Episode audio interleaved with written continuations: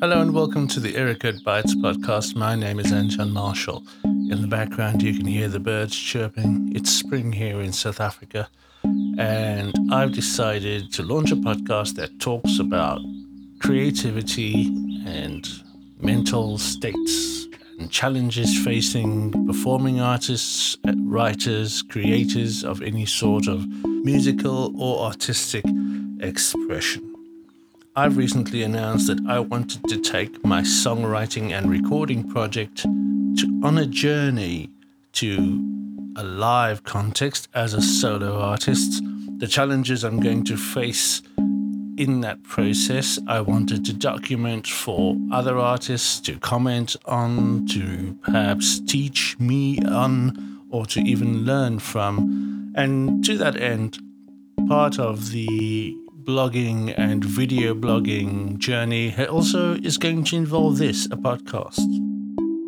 Here's where I will talk to other performers, managers, creativity experts, publicists, anyone that has anything to do with improving any aspect of what it is we as musicians want to be, want to become, want to achieve.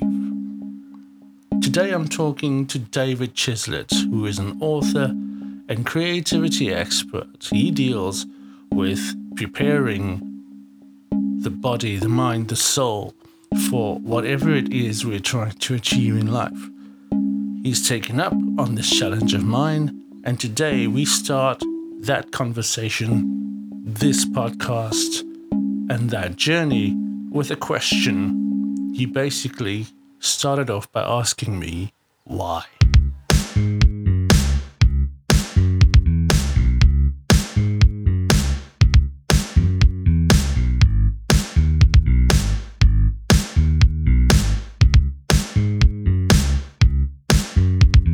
So, Anton, I saw your video, why I'm starting this blog, all about this plan of yours to take uh, live.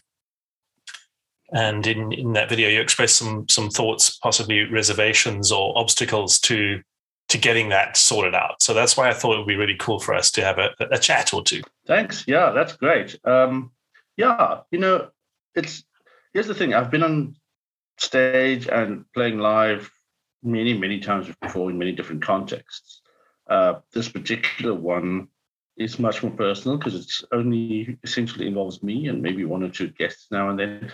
But I wanted to make this one, therefore, sort of all about the decisions I make in terms of what I really. Here's an opportunity to make it really look and feel like you wanted to, amongst other things. Mm-hmm. So I wanted to kind of get it as right as possible, I suppose, if that's a way to think about it. Okay, so uh, that sounds like a like an awesome goal. But then the next thing you do in the video is express a whole lot of reservations about about being able to do that. So the one thing that I've learned over the years is that you know, and it sounds really cheesy and buzzword bingo-y, but if you're able to get in touch with the real motivation, which people often refer to as the purpose uh, of what you're doing, then that just makes it so much easier to stand up again the next morning when things didn't go exactly the way you'd hoped the day before. Right. So I have two questions for you. Mm-hmm. What is it that you want from this? I want to feel that I'm in control of my own expression and creativity, and at the same time, make that, in a sense, maintain itself. Getting into the older or the latter part of age now, I don't necessarily want to see myself still doing things for other people as a as the main part of my of my uh, existence. I guess doing other m- musical things for other people, or, or, or, everything, any any kind of work. no no work in terms of maintenance and and and, and things like income and you know the reason you want to get up every day. Um, and I was thinking about this the other day when lockdown happened, they it, it gave us gave me a lot of opportunity to think about why I was getting up every day. I think many of us reached that stage where you felt really unmotivated and the day was going to be pointless. Such as it was, that much of work life I realized is about distraction. from the thing you really want to do, which in my case, the, the thing I found myself most regularly wanting to get out of bed to do was record, play, and write music. And I wanted that to be the biggest part of my life going forward. So now I'm going to be really annoying and I want to pull the five whys on you. So why? why is that so important? Um, it makes me happy, firstly, I think. Um, the, the, okay, well, the, don't, don't get me further than that. Why does it make you happy? I'm not sure how to explain that. Um, I feel a deep sense of of accomplishment when I when I complete all kinds of steps and things on the that involve making music, mm-hmm. either, and, either, either creating it or performing it. And why is that sense of accomplishment so important? it doesn't feel really gratifying to have to do something else just for the sake of doing it. You know, we we we live in a in, in a system in a world where essentially you have to be doing something to justify your your being alive. And the way we do that is by earning money in order to eat or to live somewhere. Um, that being, in one sense, a reality of life, doesn't seem to me to then have to do that and be unhappy while doing it. Yeah, okay. So the, the last one then is why music to give you this? Okay, that's a that's probably a bit more complex to get into. Not that I know the answer to that, but through through all of the creative avenues that I've explored through my life, music seems to come to me most naturally. I seem to be most I seem to feel most at home in that sort of bucket. Right. Okay, cool. Now, we're, now we're getting into some interesting territory. I mean, the, the question is, I mean, I've known you for, Yecha Mina, I don't know, 20 odd years. Mm. Why only now? Man, I mean, it's not yeah. like you suddenly got this good at music or have this connection with music. You've always been like this. Why now? Like I was saying, I, I think I think part of what triggered the why now bit was I realized during that awful two years of almost two years of lockdown, if like much of the other things that we that I busied myself with, whether it was you know work, uh, uh, the big uh, capital letters work, whether it was being outside and doing doing things with people, whether socially or otherwise, those now feel like there were a whole bunch of distraction from what I was being focused to do. And of course, the big thing I think that I understand now fear. Yeah. Fear. I, I am thinking back on it now, getting away from the out, the external factors that I just mentioned. I got to spend a lot of time with myself in my own head during lockdown accidentally or otherwise exploring that, I, and I, I began to realize that all I had going for me on that front, on the creative front, was fear. Mm-hmm. Scared of, of not being, as you said, good enough, scared of not being understood as a creative, scared of not being thought of as someone that had something to bring. And, I and I'm not sure why the third one actually even registers because that's quite a stupid thing in, uh, when you even target it slightly. But yeah, fear. Fear is a big word. Yeah. Fear is a huge word for me. Yeah, you've heard that that uh, that uh, explanation of what fear means: uh, false evidence appearing real. wow. Okay. I've not heard that before, but that's good. Yeah. Because it's interesting because fear is just as much a fantasy as thinking about winning the lottery is. Because quite often we fear what has not happened yet. So, in yeah. a very important way, it's behaving as if something that's happening in our head is actually going to happen, as if yeah. it's true already. Yeah. So it's uh, and it, yeah, and it manifests in strange ways because the fear stops you from committing. Yeah.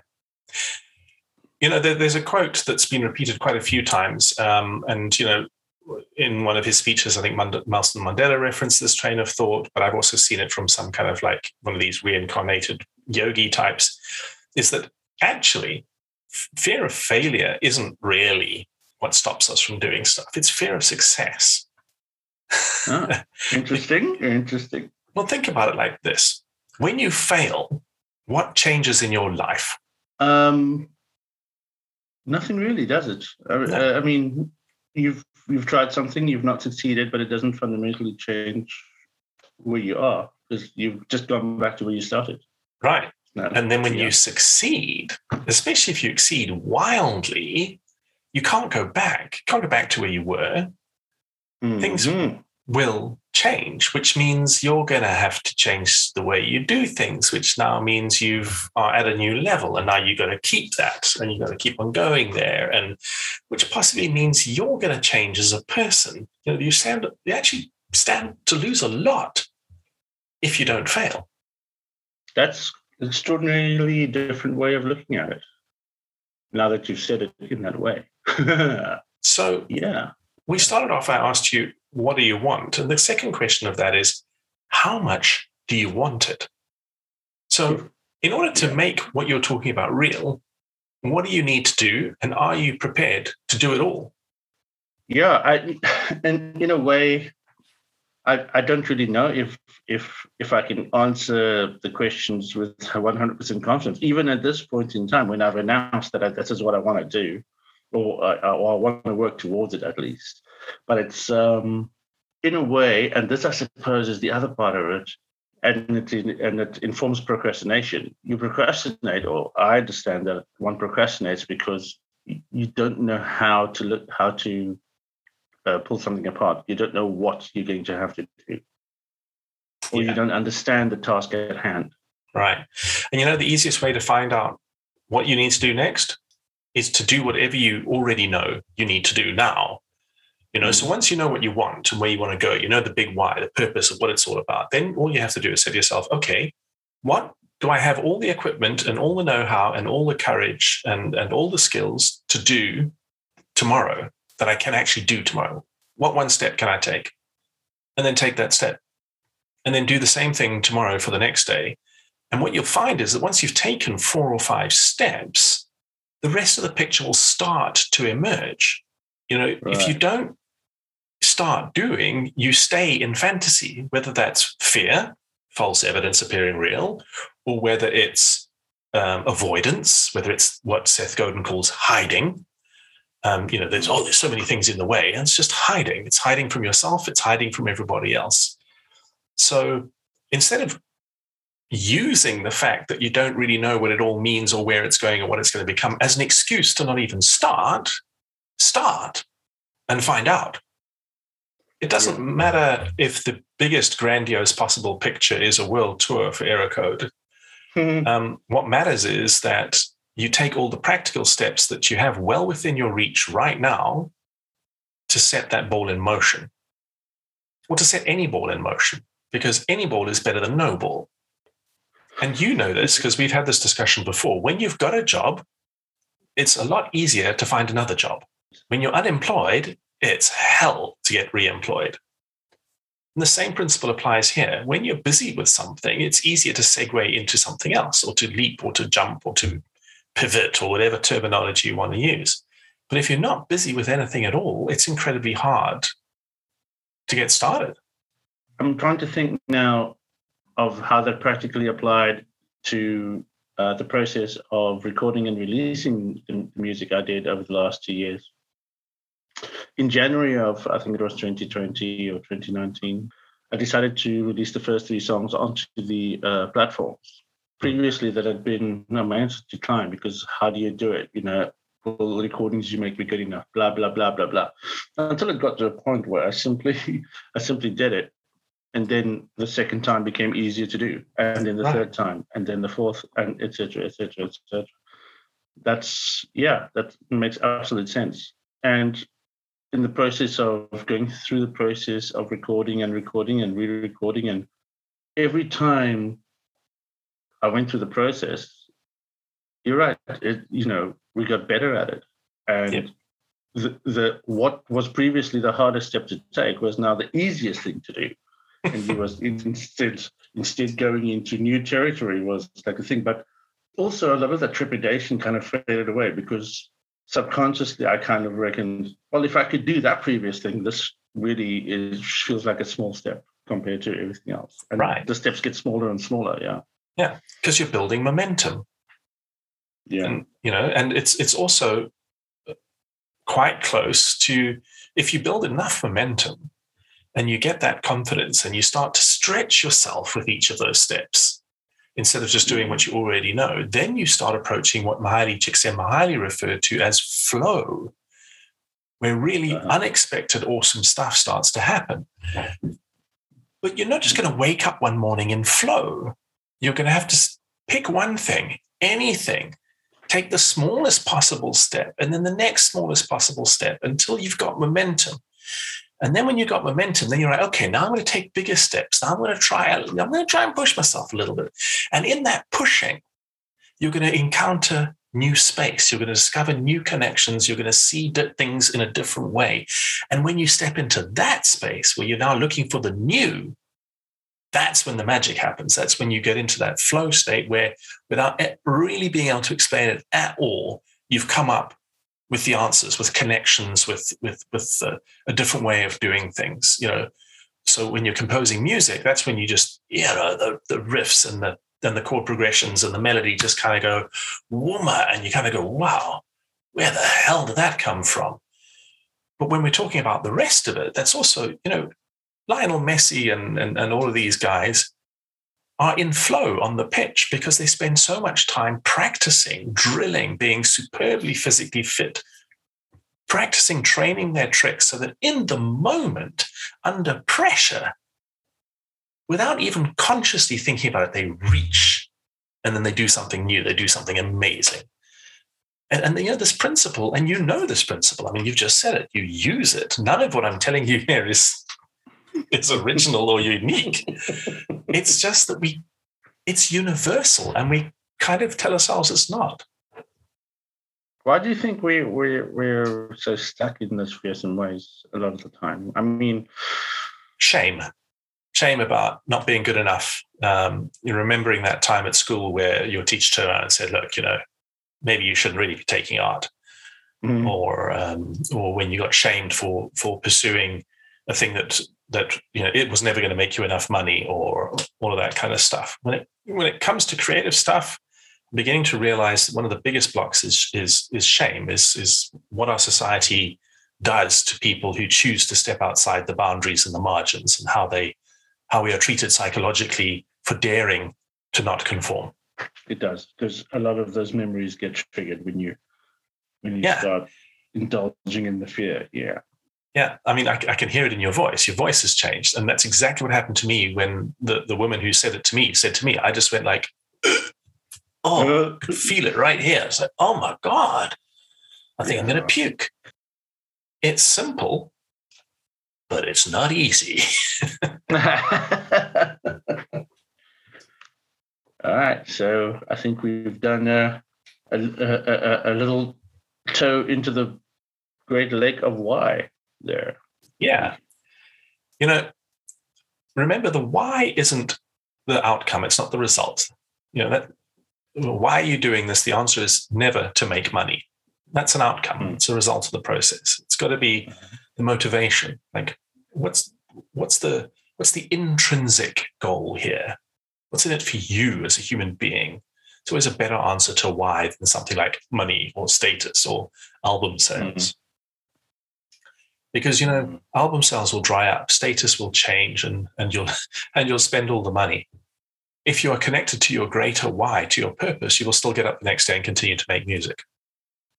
So that's yeah. a really important thing to discover.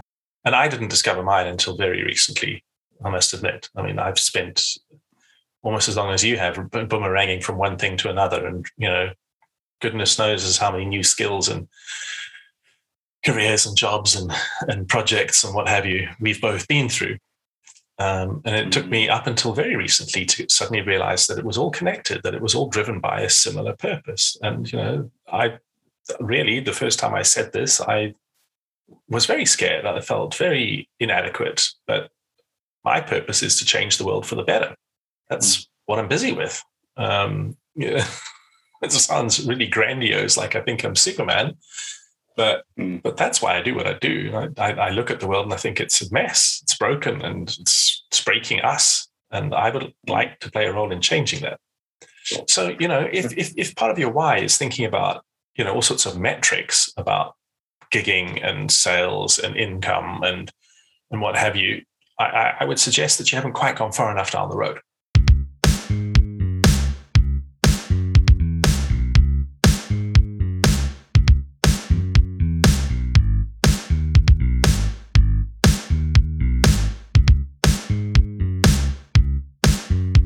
That was the first part of my ongoing conversation with David Chislett.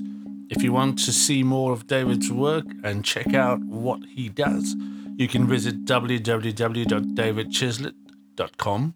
If you want to find out more about Eracode and what I do, you can visit www.eracode, that's E R A C O D E, dot C O dot Z A. I'm Anton Marshall, and I hope you join me next time for another episode of this podcast. Remember, Eracode Bytes.